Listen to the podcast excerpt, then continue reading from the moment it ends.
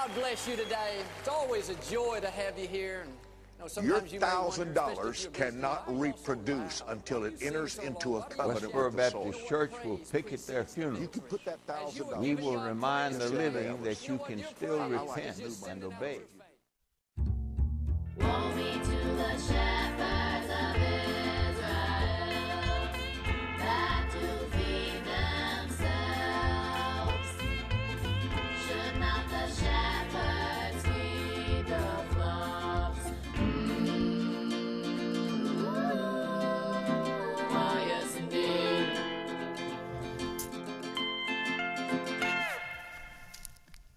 Live from the Mecca of Mormonism, Salt Lake City, Utah. This is Heart of the Matter. Well, biblical Christianity meets, oh man, American evangelicalism face to face. I'm your host, Shawn McCraney. We praise the true and living God for allowing us to participate in this ministry with you. We pray His Spirit will be upon you and us tonight as we will be taking calls just to let you know. So get ready to dial in and ask us your tough questions. Hey, if you're in the Salt Lake City area and you're seeking to belong to a unique church family, we invite you to visit our website at campus. It's on the screen. We invite everybody to seek out whatever churches they're looking for, as long as we hope you'll find one that tries to teach the Bible, teaches principles of God, not of men. There are a lot of good ones out there. If you're having trouble finding one, you can check us out if you live in this downtown or this Salt Lake City area. Sundays 10 a.m. for milk, 2:30 for carne, and then uh, uh, if go to WW Campus for directions. Uh, so. Uh, Oh, we told you that we were going to be streaming our campus services on Sunday. We're not going to be doing that. The reason is is streaming is for people. Uh, you, you can get the campus teachings anytime through the archives. We really do streaming for live calls, and that's why we stream this program so we can have live calls and that interaction. But there's no live calls with church. You can go on the archives and watch a sermon at 10 o'clock on Sunday morning if that's what your church is, if you're disabled or whatever and you can't get out of the house. So it's it, the streaming thing is uh, overkill, kind of uh, obsolete, really. So uh, the streaming for campus is over before it even began. Uh, I think we're going to have a good show tonight, but we received a lot of really good emails over the past week.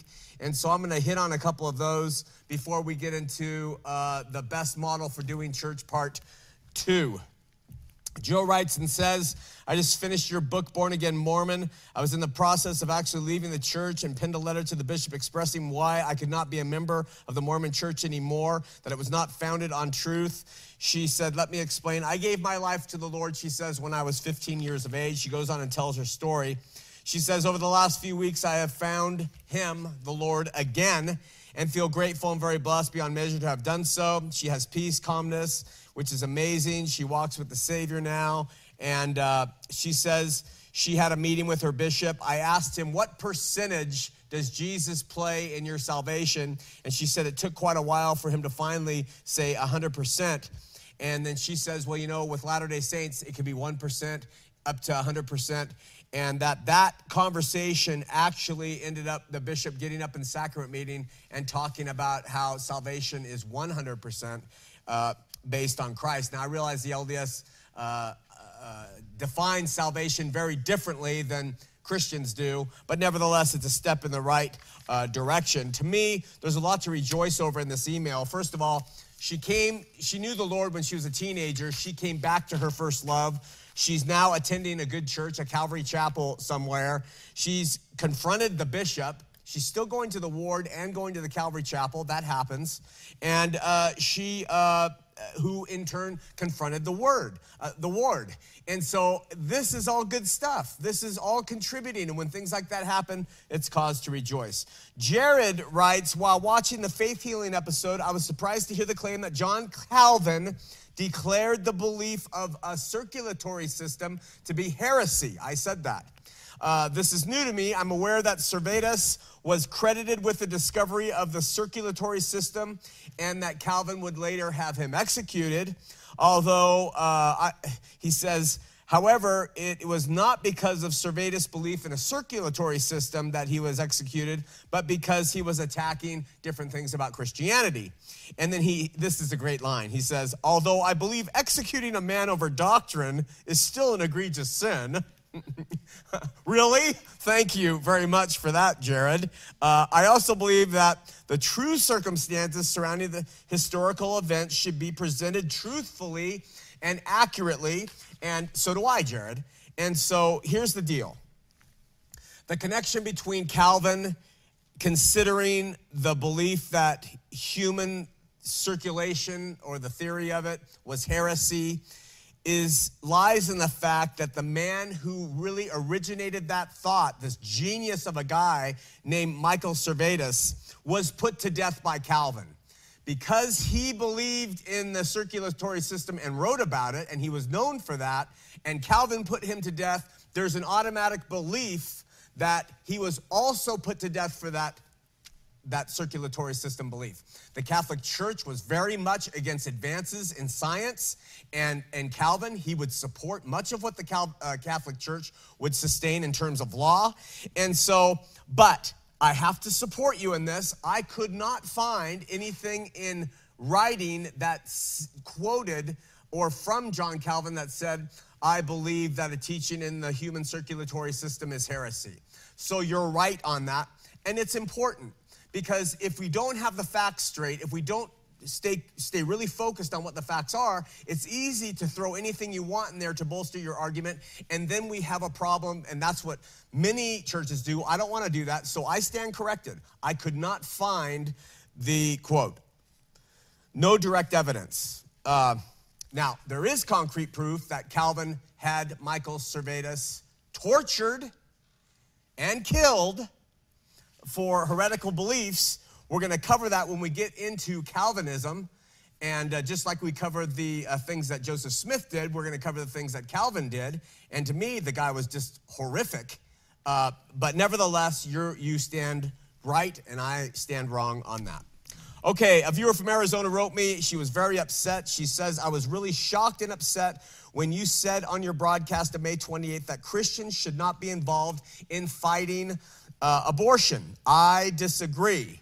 So let me stop right here and say something. I am not against Christian people having the right to fight against whatever they want to fight against. People who want to get involved in fighting abortion or getting involved in this cause or that cause. But my point, again, it's always been the same point, is fighting abortion is not a Christian duty. It is not something that the Bible tells us we should be doing. Nowhere. It doesn't say that. Uh, Jesus didn't fight against social evil or ills. Uh, he didn't fight against divorce. He didn't fight against homosexuals. He didn't fight against abortion. And that is not on the call of, a, of the body of Christ. We are not called to go out and fight against this type of thing. So, uh, individuals who feel led to do these types of things, I'm, a, I, I'm firmly believe in the, the, the rights of anybody to do whatever they feel personally they should do. Uh, I'm a Christian who believes a number of things should be fought against, Christian music being one of them. But uh, that's not my Christian call. Just, that's my opinion of things. And so you have a strong drive to, to fight against abortion, fine. The writer goes on then with standard rhetorical warfare to support her position. She says, one, Jesus loved the children very much while he was here on earth. I agree. I do agree with that. She wrote, unborn children are still children. I agree with that too. She wrote, aborted babies are denied the chance to even live. Really? I agree. She wrote, a baby still in the womb is precious to God. I agree. This is not about me being pro abortion or, or, or anti abortion. It's about what are Christians called to do. You know, someone who has had an abortion, somebody who is going to have an abortion, needs to hear about Jesus. They, they, it is not our call as a body to go in and try to stop or condemn her for having had the abortion. That's my point. So uh, her email went on, and this is kind of one thing, on and on with lots of hyperbolic claims and subjective opinions. And as she wrote, the writing became more and more like a living picture of what you might even see out on the street. We're going to put this up in a graphic. She wrote, Abortion is murder in the womb. Um, I'm not going to even touch that with a 10 foot pole, but that's what she wrote. These unwanted babies, aborted parts are being thrown in dumpsters like yesterday's leftovers and used for experiments, and you say Christians should not have anything to do with trying to save these innocent lives. She ended the email with this The picture that came to my mind when I heard you say that what you said was of piles of aborted baby parts in clear plastic bags being thrown and piling up around your feet as you spoke even though they were not your own flesh and blood, it was innocent blood. Now, look, you know, that's, power, that's powerful uh, rhetoric, uh, very visual. I'm glad they were clear plastic bags, by the way. Uh, but, you know, it, it's, it's part and parcel of rhetoric that is used to stir the emotions to get people to fight for your causes and then say it's the Christian duty. But I got to tell you, the people who need to hear about Christ and what his message is, and salvation and love and long suffering are the people who are having the abortions, the people who are impregnating each other, the people with the AIDS. They need to hear the message from people who are out fighting against it. If, as soon as we get that as a, as a body, Christianity is going to take a major step in doing what we were called to do, and that's share Jesus. Elaine wrote in, and speaking of last week's message, where I said the best model for doing church, again at the local congregational level, was the Mormon church. She said, We were expecting the twist message that you took last night, and then added, quote, I hope you will bring up the downside of the perfect church model, Mormon, that you've led us to, namely the control of its members at the local congregational level. Uh, she was not the first nor the last to suggest this, that I quickly bolster what I mean by the LDS church being the, the best model for doing church at the local level. I think there's a tremendous irony in receiving an email from someone who is strongly suggests I let everyone know how controlling Mormonism is at the local level. Uh, we got to stop being afraid here. Look, I spent seven years exposing the downside of Mormonism every week, seven years on one show. I give the organization kudos for doing something right, and I'm swimming with reminders about how quick I need to show the downside of the religion. Get off your dog, Ma. Uh, he's tired. He wants water. Uh, we lose nothing as believers in when we give ground on something that is right or good. It doesn't hurt us at all to admit that Mormonism does something well. You're not selling Jesus out. You're not crucifying him again on the cross if you admit that Mormonism does something right. Uh, this thing is one of the problems existing within modern American evangelical Christianity.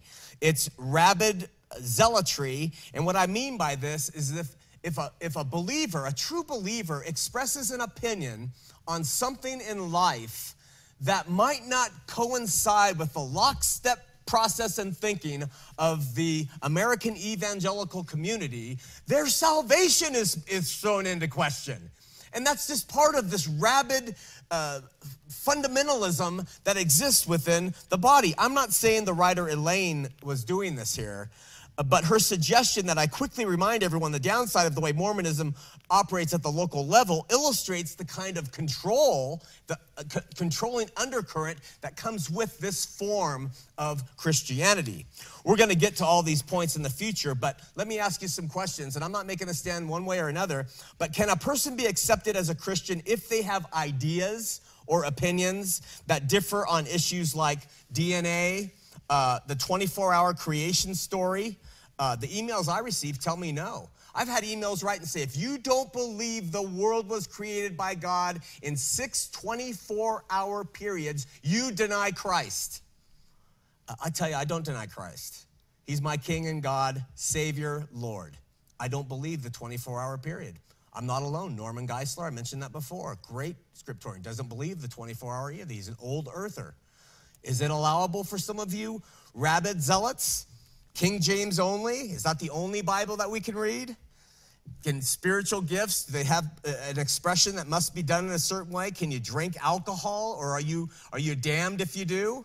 Homosexuality, dinosaurs, euthanasia, stem cell research, the death penalty, political leanings. Can a Christian be a communist, a non Calvinist, a Calvinist? Worst of all, can a Christian be a, a damn Democrat? Is that possible?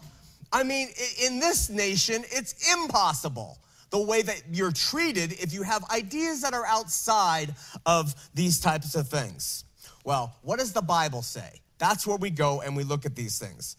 When Christians' uh, love is really present, really present in the heart of somebody, all those things I just mentioned become really insignificant. They become something that is in God's hands. We are here to share Him, teach Him, love Him, love others. And so all those other little things that people make such a mountain to climb on, they go away. All right, finally, we received this email from Doug D, and it serves as a perfect lead in for our topic tonight, uh, which is does what, who does church best part duh? All right. His email said, Shawn, I really enjoy watching you because you expose Mormonism at its best, and you really are up here on every uh, uh, up on every doctrine. But I want to make sure about what you believe in the doctrine of salvation. I am a Baptist, and I believe that salvation is by faith alone, plus nothing, minus nothing, faith without any works. And then he cites Ephesians 2 8 and 9. And then he writes, I also believe I can never lose my salvation no matter what I do. Even if I wanted to go to hell, God would not send me there because his promise still stands. Please clarify if you believe what I just wrote. I know it seems very basic, but I want to make sure. Okay. As I said, the last email is a perfect segue into our discussion tonight. So before we get into it, Let's have a word of prayer. Father God, we pray you'll help me, those who are seeking for truth, those who want to know you, the true and living God, that your spirit will speak uh, mightily tonight. And people will forget the things that I say and do that are not correct. But we look to you for our truth, your word. Pray for our volunteers, staff, and everybody else who helps with the show. In Jesus' name, amen. All right. Last week, after providing a very rough sketch of how church has morphed and grown over the past several hundred years in America, we came to some general conclusions. First, we suggested that churches like Calvary Chapels and other non denom churches that are out there have done a really good job of emphasizing the first principle of Christianity, which we liken to the vertical post of the cross, right? Remember? Defining it as man's relationship to God through Christ the event of salvation and the focus on Jesus, Jesus, Jesus. I'm standing there and there's the, the vertical line. My feet are on the ground. I'm looking to the sky. God is looking down. This is the relationship those non denoms and Calvary chapels very good at doing. We mentioned that this is the proper horse before the cart in Christianity. It's where salvation is received. There can be no other thing in our Christian walk without it being firmly in place. It's the first thing, okay? Then we said that once that vertical post is firmly planted in the earth and therefore naturally pointing to the heavens, symbolic of the relationship saved human beings here have with God there, okay? Then we said the second part of our taking up our cross and walking with it daily occurs, and that's the addition of the horizontal beam okay? And we said that if the vertical beam, among other things, is faith, reliance upon God on high, the first great commandment, loving God, then the horizontal represents our faith in God being expressed by love of neighbor to people who live on either side of us or who are our family and friends, etc., human beings. The second great commandment. In this department, we suggested that many uh, respects, that in many respects, the institutional denominations have done a far better job in what we called making disciples because they are more inclined to implement the biblical model for doing church than large non denoms, uh, Jesus movement churches, or mega churches like the Joel Osteens or whatever you might want to say, who often hold stop and go church, making true discipleship impossible. That was everything we covered. At this point, we loosely listed a number of models or pictures that are available in Scripture that help us understand what the church model ought to contain.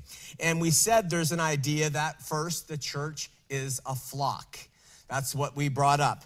And then using a flock in our example of how to do church best and biblically, we said that a flock would be limited in size as no true shepherd, a real shepherd out there in New Zealand or wherever, Israel, would have a flock of uh, 10,000 sheep or of 5,000, probably of even a 1,000, because they just don't know them when they get to that size. That's the model, so we take it. Sorry, Osteen. And we also said that the flock would have a shepherd, a pastor, it's the same word when you look at the, the etymology of the word who would know the sheep's names. That's what Jesus said. He knows his sheep. He's the model shepherd. So sub shepherds to him would also know the congregate's names. And then we mentioned that the pastor would not take the flock and, and dole them out to a hireling or a co pastor or sub shepherd beneath him because that hireling does not care for the flock like the senior pastor would, and that's a teaching of Jesus. He said that when the robber comes, a hireling of the sheep will flee because he doesn't have the vested interest in the, in the flock that a shepherd should. The next concept that we talked about is that the local church is a body. And we said that to do church best and biblically, the body would be composed of members, members, body parts. And I might add that all members of a body have function. They, they do something in the body. They apply what, how they have been built and how they have been created, uniquely, wonderfully made, and the skills they have just like the earlobe does, just like the heart does, just like the nerves do, the finger, the foot, whatever, all those parts, those members of the body have something to contribute to the whole cause. We noted that membership is vital in congregations because in this capacity, individuals know each other. Um, uh, my, my head knows very well my foot, and when an anvil falls on it in the Coyote movie, my foot will pulsate, and my head knows that. That's how the body should know each other. If it's too big, you never know when there's injury and woundedness and people who need help within it. And I would add that the Bible makes it very, very, very clear that the head of that body is not the pastor, but Christ that individuals have the relationship directly to Christ. The pastor is not an intermediary at all. He is there to help protect the flock from being harmed from invaders and all that feed the sheep, the word of God, etc. Pastor teachers. Scripture also presents us with a picture of the local congregation being a family, again, members. And uh, from this concept and some others, we see the importance of water baptism in a true, correct biblical model church. This is how it appears to function, as far as I can tell. You enter into the flock uh, in the area in which you live. All of this is bolstering the LDS model because if you live in the area, you have interaction with those people, members of your family, members of the body in the flock. If you drive 40 miles to go to a church that you like because it feeds you, it doesn't necessarily mean you're, you're functioning in the, in the way it should be and the way it was in the early church. Remember, there was a church at Corinth, there's a church at Ephesus, a church at Rome, all geographically based and centered. Today, why pastors don't say, you know, if you live outside this area, you should go to another church. Now, maybe after, I don't know, something can be done. I'm talking about revolutionary terms. I'm talking about uh, theory, not practicality. So I don't know how it would work, but I'm just telling you what the biblical model is. And then listen, once uh, you come and you join that local congregation, you're buried, baptized with Christ, and baptism shows a symbol. You're identified with everybody. They can see that you were buried with Christ, risen to new life, and then they work to help you and you work to help them live up to the commitment that you said you would at baptism. Born into a new family, that which is born of flesh is flesh, that which is born of spirit is spirit. You're now spiritually born into a new family, baptized with this water, symbolic of that family unity. And together you help each other out. Should be that way. Can't do it if it gets too big, all that other stuff. Okay, so that is uh, now to the email, the last email that I said really plays into what we're talking about. He says, Salvation, how is it obtained? My view to the writer of that email is the biblical view, I think, which is salvation by grace through faith. Uh, period. Nothing else, nothing more, no works, no rights. My view is the vertical beam of the cross, God reaching down, man looking up, receiving what God offered through his son. By faith, grace is bestowed, salvation occurs, period, blank, done. Every one of us received the gift of grace through faith. Is it clear? Do you get that? Because I'm gonna shake you in a second, but do you get that part? Okay, good. Then the writer of that email says, I can never lose my salvation no matter what I do. Even if I wanted to go to hell, God will not send me there because his promise still stands. Please clarify if you believe what I just wrote. I know it seems very basic, but I want to make sure. I don't know why he wants to make sure what I think, but he does. Okay. Salvation is by grace through faith, period. Keeping, maintaining, continuing in him, abiding in the vine is by grace through faith too. You're saved by grace through faith. You abide in the vine by grace through faith. Everything is by grace through faith. We do not gain salvation through our good works. We don't lose our salvation through a lack of good works or bad works. It is by faith. Got that? Okay, saved and kept by grace through faith. Any question on how salvation comes or how it is kept, go back to by grace through faith. There are churches that will add in, you've got to do works. You've got to be, in order to keep your salvation, you have to then prove. It is all down to grace through faith. To believe salvation is lost by personal failure or mistake or personal weaknesses is a freaking lie. And, and he's our true shepherd. He, a shepherd never lets his sheep go. We are his. Listen, by faith, not his by perfection, not by works, not if we prove ourselves daily. We are his, remember, by and through the same means, grace through faith. The real question is not can someone lose their salvation? The real question is can a person choose to walk from salvation? Absolutely. God is not a despot.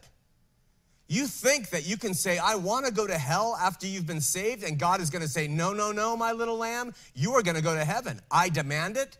I sincerely think you're wrong. And I'm going to use the scripture to prove it to you right now. If this was not the case, if it's only the vertical, only the Jesus moment, only be saved by grace through faith and you are done, perfect, over, we wouldn't have churches. There's no reason for them. Sure, we can grow in faith. Sure, we can do good works and all those things, but there's no reason for the church. There's no reason for this part at all. If salvation is salvation by grace through faith, period, that's all that matters, you're wrong, okay?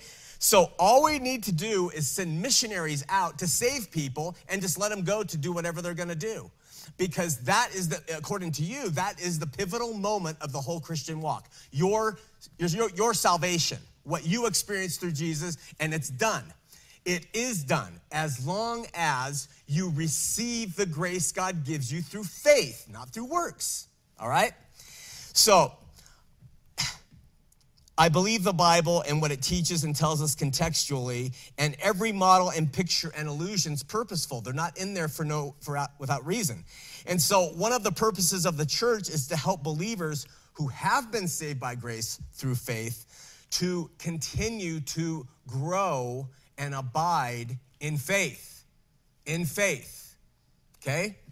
Before we go to the phones, let me present to you a chapter in scripture. It's short it's not long, and I'm gonna take out chunks of it so we don't cover the whole thing, actually. But the chunks I take out actually support my argument, so it's not I'm doing it for convenience sake.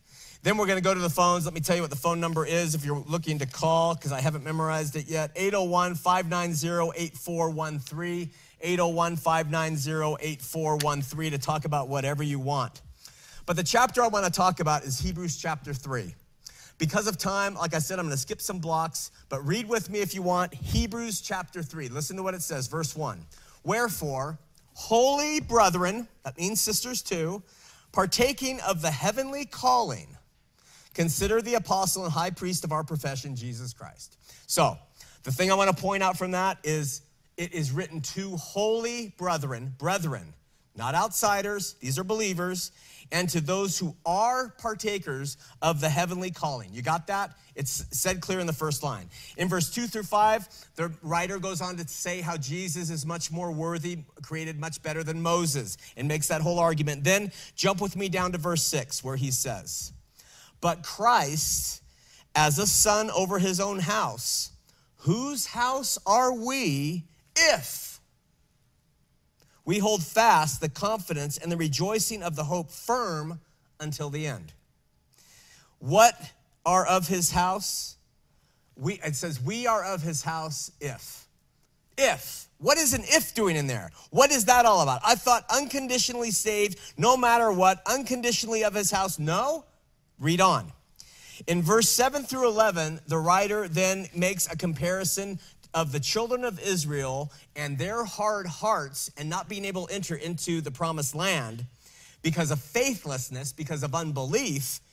Uh, when they were in the wilderness, and then he says to believers now, making the comparison, verse 12, wherefore, ready, take heed, brethren, people's in the church, people in the church, lest there be in any of you an evil heart of unbelief in departing from the living God.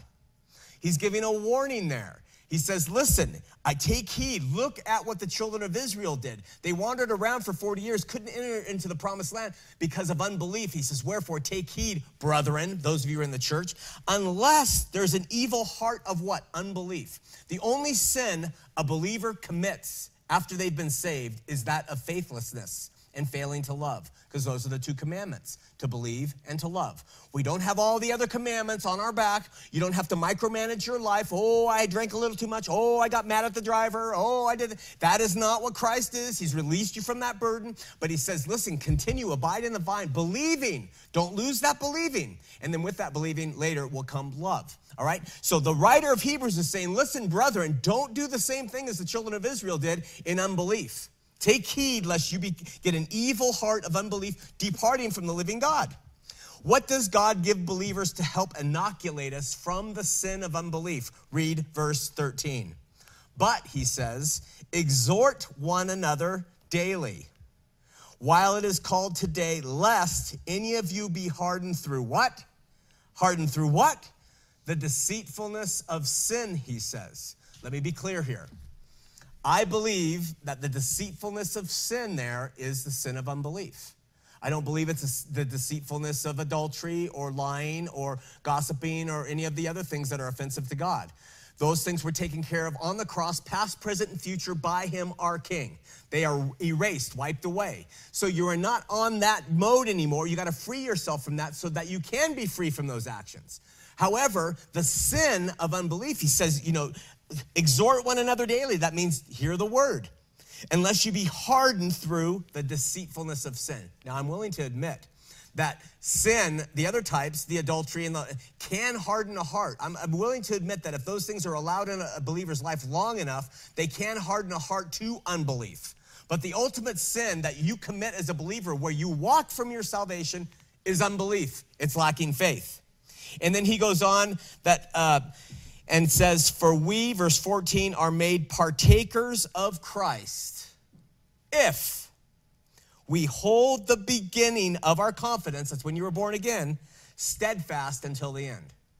If we hold the beginning of our confidence, it's talking about if you continue on in faith. You're gonna fail in your flesh, you're gonna make mistakes, but continue on looking to I tell my daughters throughout their life, listen, when I when I'm dead and gone, which may be tomorrow or whatever, go through whatever trials you're going to go through, suffer through what we are going to suffer. I mean, it's going to happen. We're in this life, but never let go of Him. Never let go of Him. The world may try through philosophy to get you to not believe. It may rationalize and intellectualize and philosophize all these reasons why to let go of belief in Him. Because the world knows, the darkness, that that is the thing that will detach a true believer from the vine. And once you're detached, Jesus says in the parable of the, uh, of the vine in, in John chapter 15, boom, cut off, taken away, destroyed because you don't bear fruit, fruit of love, which comes part and parcel with belief. Again, the writer reiterates that he is speaking to believers, for we are made partakers of Christ. And then he reiterates the condition of belief of, for believers if, if, if we be, uh, hold the beginning of our confidence to, to the end. This flies in the face of once saved, always saved, uh, uh, which is a lie, a Calvinistic lie. Uh, again, we do not maintain our salvation by working and sweating and worrying and fretting and, oh God, please save me, please save me. You were saved. Do you believe it?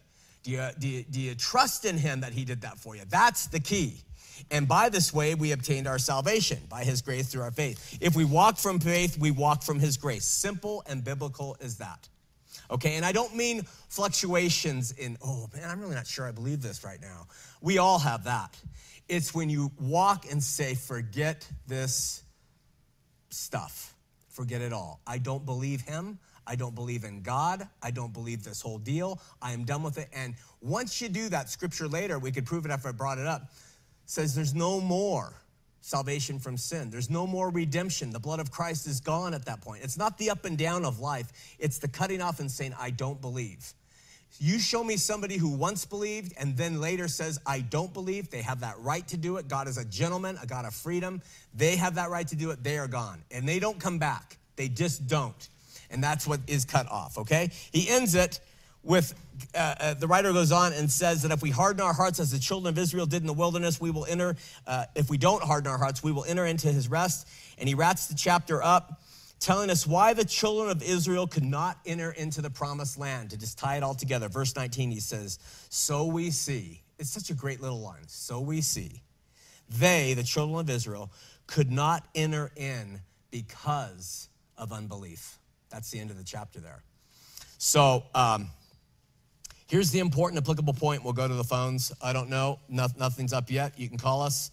Uh, phone number, put it on the screen, whatever it is. If you have a question or comment, bring it on. We want to talk. But here's the important and applicable point of all this.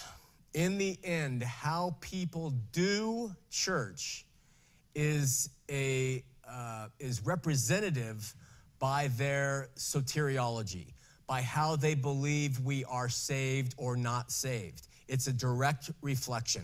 For instance, those who say that this experience in and of itself suffices along the side of the road, in your bedroom, you came to know the Lord, you received what He had, period. You'll find churches that are all about that. You walk in, you walk out. You have the message, you, you worship, you praise Jesus like there's no tomorrow, and you walk out. There's, there's no discipleship really. That's how they do church because based on their soteriology all right? If you have a church that says, listen, the Jesus experience must be followed up by a life of hard work and dedication in order to maintain your belief. You'll have a church that operates off the Jesus experience a little bit, and then, boy, they put you to work, and you better do that work because if you don't, you're gonna lose that salvation. And based on their soteriology, they do church. So the Bible is clear contextually. Anyone who has saved has been saved by grace through faith. And if they want to abide in the vine, they abide in the vine by grace through faith. This doctrinal position per- perfectly describes how to do church. Now, when I said the Mormon church does it best, I'm talking about the mechanics. Definitely not the doctrine. Definitely not their false priesthood. Definitely not their worship of Smith and all their extra biblical doctrines, but the mechanics of helping people, of course, retain the Jesus experience, but then apply it and continue to grow in faith is modeled really, really well by the Latter day Saints. Okay. Uh, while the operators are, we got a, a Doug in Boston, Massachusetts. I'll get to him in a second. I just got to ask you really quickly for uh, to do three things and to prayerfully consider a fourth. Uh, the first one is uh, if you're watching streaming video uh, now or in the archives, Will you tell your friends about the Matter, HOTM.tv, and to be able to come on? Last week we had a banner week of people, like 700 people. That's up from 400 and something, and it's growing. So it costs us more every time we do that, but we don't care. We want to get the message out. So tell your family and friends hey, on Tuesday nights at this time, wherever you live, go on and watch the live streaming. And that's our first request that you do. The second request is keep us in your prayers.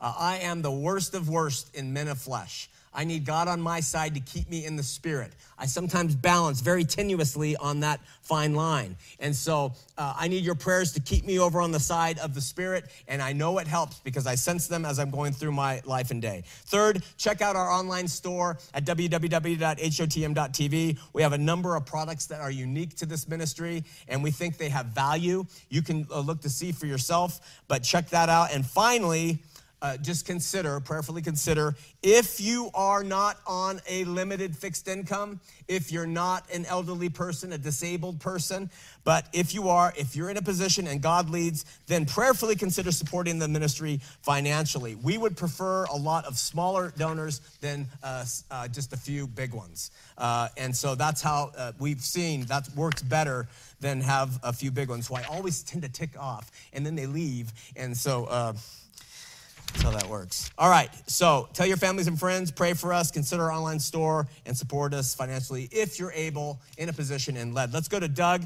in Boston, Massachusetts on line two. Doug, you are on Heart of the Matter. How are you, sir? I'm doing well. How are you? I'm doing good. Hey, so uh, I'm the one that sent the last letter, and I just uh, had a question. Um, so I mean, like, I, I, of course I'm a believer, and I know it's eternal. I cannot lose it. And but the thing is, this uh, there's a there's a verse that kind of says, um, "If we believe not, yet He abideth faithful; He cannot deny Himself." Do you know what I'm talking about? Uh, give me the pa- give me the reference. We have time. I'll look it up. Do you know it? Second Timothy two thirteen.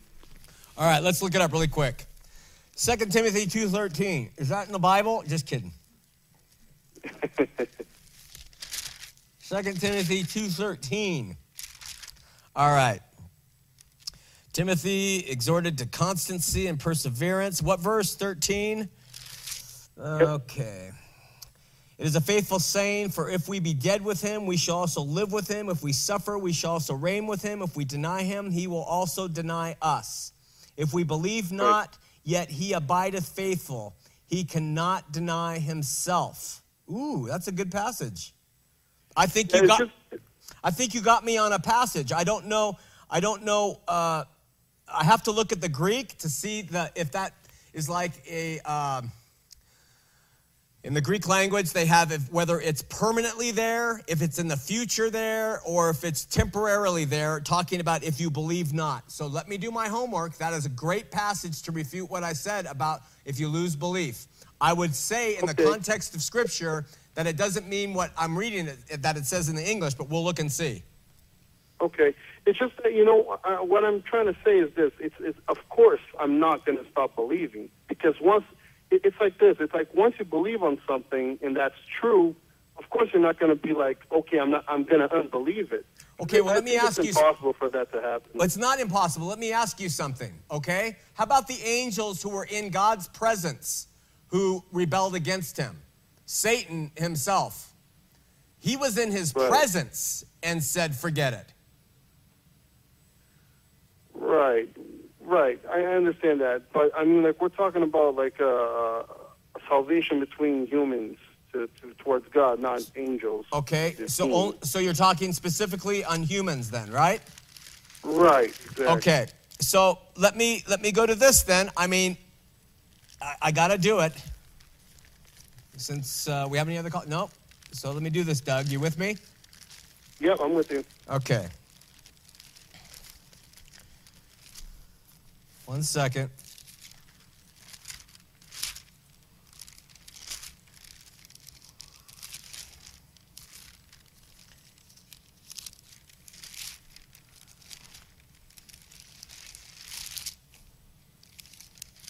Sorry, we'll get there. Okay.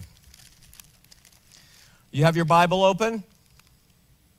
Um, have some references open. Yeah. Okay.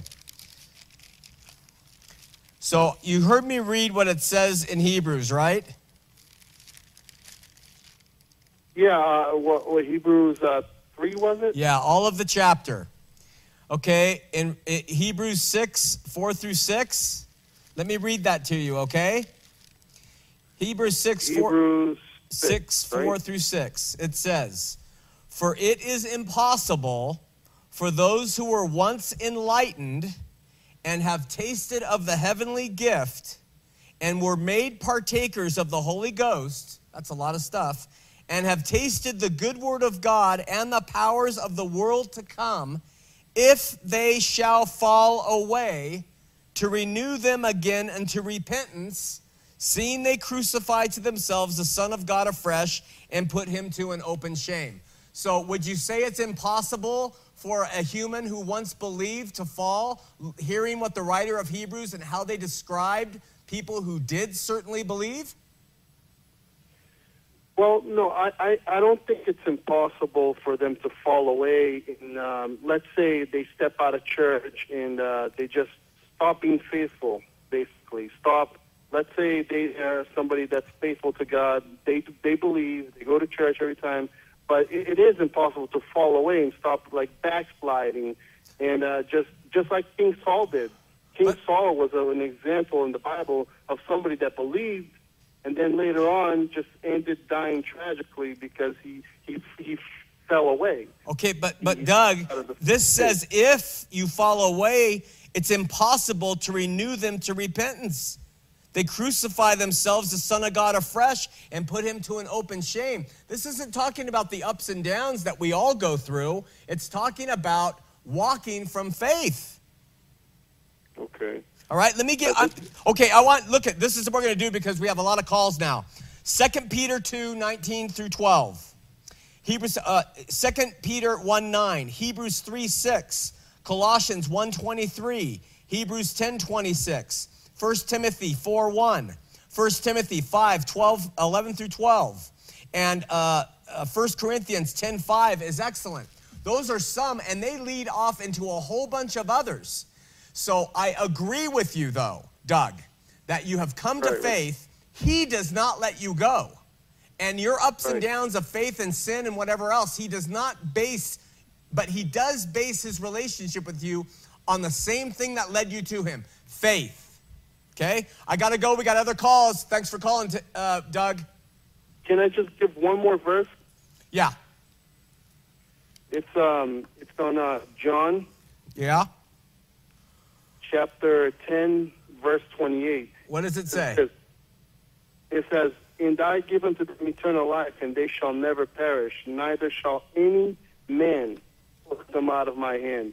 That includes yourself. Any man pluck them out of my hand. Okay, we have to. I'll read that next week contextually with everything around it. And having uh, taught John twice through, I think that we'll be able to see contextually uh, it has purpose. You can't just take one because if what you're saying supports what you're saying, then all the passages I just gave you must be wrong. Okay, or I'm interpreting in- them wrong. So we have to look at context, which we will do. Thanks for your insights, Okay. Doug. Thank, thank you. All Okay. right, bye. God bless. Bye bye. We're going to uh, Ray on one. Ray uh, in Salt Lake City, you're on Heart of the Matter. You're wrong. Good. That's fun to say, huh? About what? You're just wrong. All right. Nothing Okay, else? So, We're getting um, back to the old days. I'm loving this. yeah. So you're talking about they they couldn't cross over because of their unbelief. Yeah. So where does belief come from? It comes from God. Man-centered or God-centered? It's God. Well, then you're a Calvinist. Oh, boy. See, that's the line. Is it? It's either There's belief unto. man-centered or God-centered. I agree. Because of their unbelief, they couldn't cross. But where does the belief come from? Through grace alone. Okay, listen. I agree that uh, there is grace unto salvation, and then there is abiding in the vine. And you have a Where, choice. how do you abide in the vine? You abide that, that grace, You that, power. that faith is different, Ray. And because if it wasn't, then we wouldn't From- have. from where does but, faith but- come no, from? Wait, wait, wait, wait, wait. It's, I answered God. Okay, I'm wrong, but just listen. If we uh, abide in the vine because God keeps us there by bestowing upon us abundances of faith, why do I have over half the New Testament warning about leaving? Why do we have teachings against false doctrines? Why do we worry about all this stuff? Why do we go to church? If and all these warnings about losing faith, if God is the one who keeps us tapped into the vine, Ray? We go to church because that's where the lambs are fed. Why are you fed, Ray? Because the shepherd feeds his flock. Why? Because they need food. They love Why- food. why do Give they need food? f- And if they didn't have food, then they couldn't believe. Okay, so if they don't hear the word of God and they're not fed by the shepherds, they don't believe. Does God stop giving them the faith you're saying He gives everybody and keeps them tapped in with? I think you're wrong, Ray. No, I think God is the source of all faith, and without God giving you the, the spirit and the faith, you can't do anything. I agree with that when it comes to salvation. But when it comes to maintaining and going on and That carrying. works. You might as well go to the temple. You have to go to the temple that's, that's, a, that's a ridiculous. That's a This ridiculous comment, Ray. Mormonism. Ray, no, it's not. It's the Bible. I, and, and so, you know, maybe Mormonism is tapped into something you need to look at. Ooh, He's describing the means. He provides the means. Okay, again, let's, okay, Ray, Ray, let's go down that. grace. Ray, let's go down that. Let's go down that thought again. Okay, why are the shepherds feeding? You said so that they will believe. Why? If God gives them the belief, why are they? Why does the Scripture warn constantly about being betrayed and misled and false prophets and all the stuff that goes in? Why, Ray? If God is the one who gives you the faith to stay in the vine, Because that's the means he uses. well, what if it's not done, Ray? What if what's not done? What if the flock isn't fed? Done, done equals do. Do we do or not do? Okay, so wait a second. So we have to do in order for God's work to be done? No, we don't do anything. Okay, so what are you saying then? over, we're done. It's finished. It is finished. There's no more doing. Okay, so why all the warnings against falling away, like I just read from two passages, and I could have given you seven more? Why the warnings? Two believers, Ray. Because that's the means that he uses. You're not, that, that's completely illogical. On one hand, you're saying he is the one who keeps us in no matter what. And on the other hand, he says the means he keeps us in is by us being warned and hearing the word and going to church. Well, I know I'm in, and I know when I Ah, hear the now warning, we're going to our personal testimony, Ray, and you're the Mormon. You see? Now you're going to your personal. Well, I know. You're an idiot. Ah! I got to do that first time in the history. Yes, I feel good. Oh my gosh, I've been waiting for that for six months. Ah!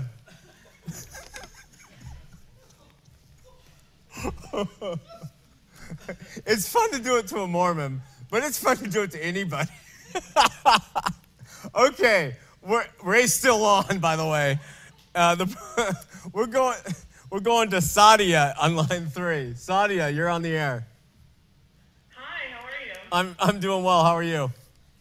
I'm doing good. Um, I just want to call in and say you're doing a great job. I've learned so much from you. Me and my husband started watching you like about a week ago, and we've just watched a lot of your previous shows about the LDS Church, and we have learned, I mean, so much from you. And I, you're, you're an inspiration, and you should just Tha- keep doing what you're doing. Thanks, Sadia. No comment? Um, She's trying to think. we just wanted to call in and say Oh. how good you're doing, really. okay. Thank you so much. You didn't just see that last thing, did you? Pardon? You didn't just see that last caller in me, did you? No, I didn't actually, because they had me on hold, so I was trying to go as far away, because we're watching you on the computer, so we're, I'm trying to go away as far from the computer so it doesn't screw up or anything. I so I didn't it. really watch. Well, thank you so much. I really. But you're in Canada. Yeah, we're way up here in Canada. I hear it in your voice. That was kind of Scottish Canada, but God bless you, my All friend. right. Thanks for watching. Yeah, keep it up. Okay, thanks. All right, take care. Bye. Bye. We're going to Gary, also in Ontario, Canada, on line two. Gary, you're on Heart of the Matter. Hi, hi, Shawn. Hi, Uh, Gary. How are you? answering my call. I'm good. How are you? I'm doing well.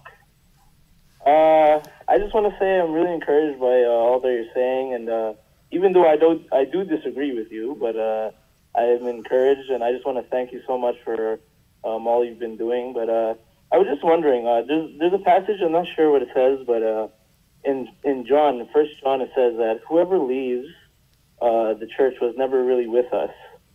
Um, do you do you know what passage that is? No, I don't. But find it and call back because, uh, you know, this is good to dialogue this way. We have to figure out how to balance those passages with the other ones and see what it comes, what it amounts to. But I appreciate you giving me the insights to it. Sure.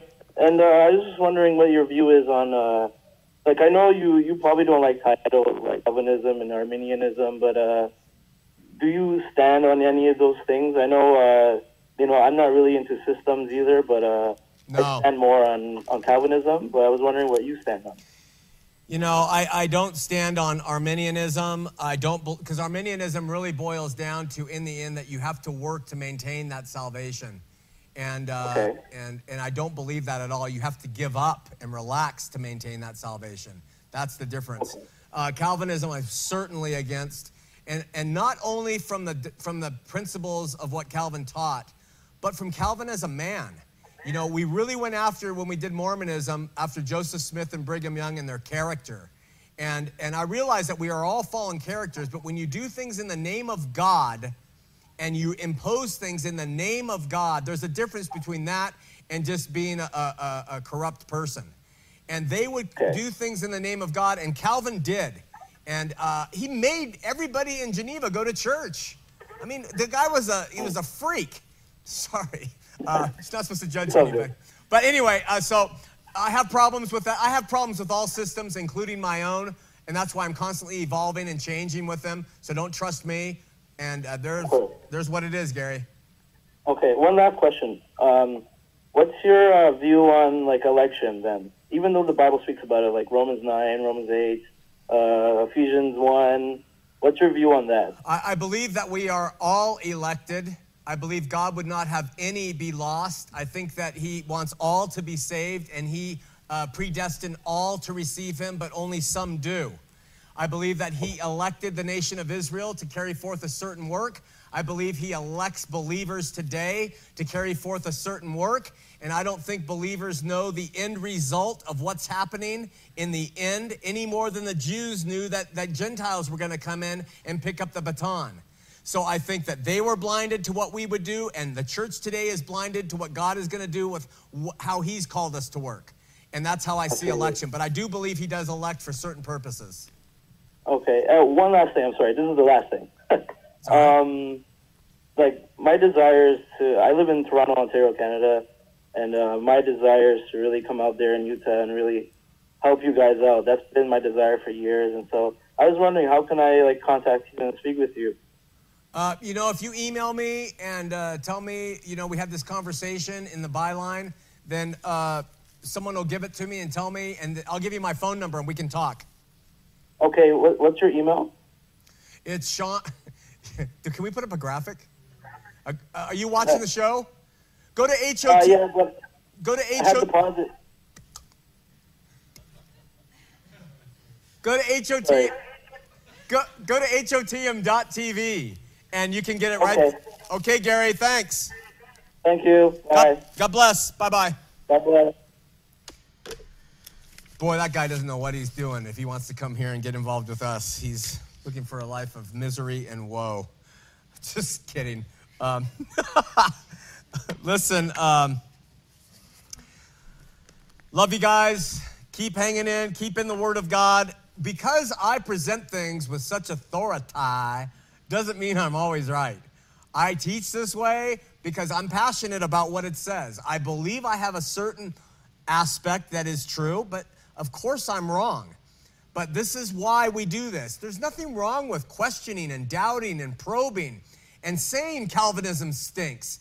Bring it, go look into it yourself. This is what we did with Mormonism. Hey, this is what Mormons teach. This is what their history did. And you look it up for yourself. This is what we're doing with you. I mean, you have to. God wants us to worship Him with all parts of ourselves, including our minds. It's not worship if you're not using your mind and you're just dolefully going along and listen to some, some internet dude. So get your Bibles out, read, pray, go to a church, figure things out, argue, doubt, and it will come together. God, it will be God honoring. He loves that, I believe. He made us that way. We'll see you next week here on Heart of the Matter.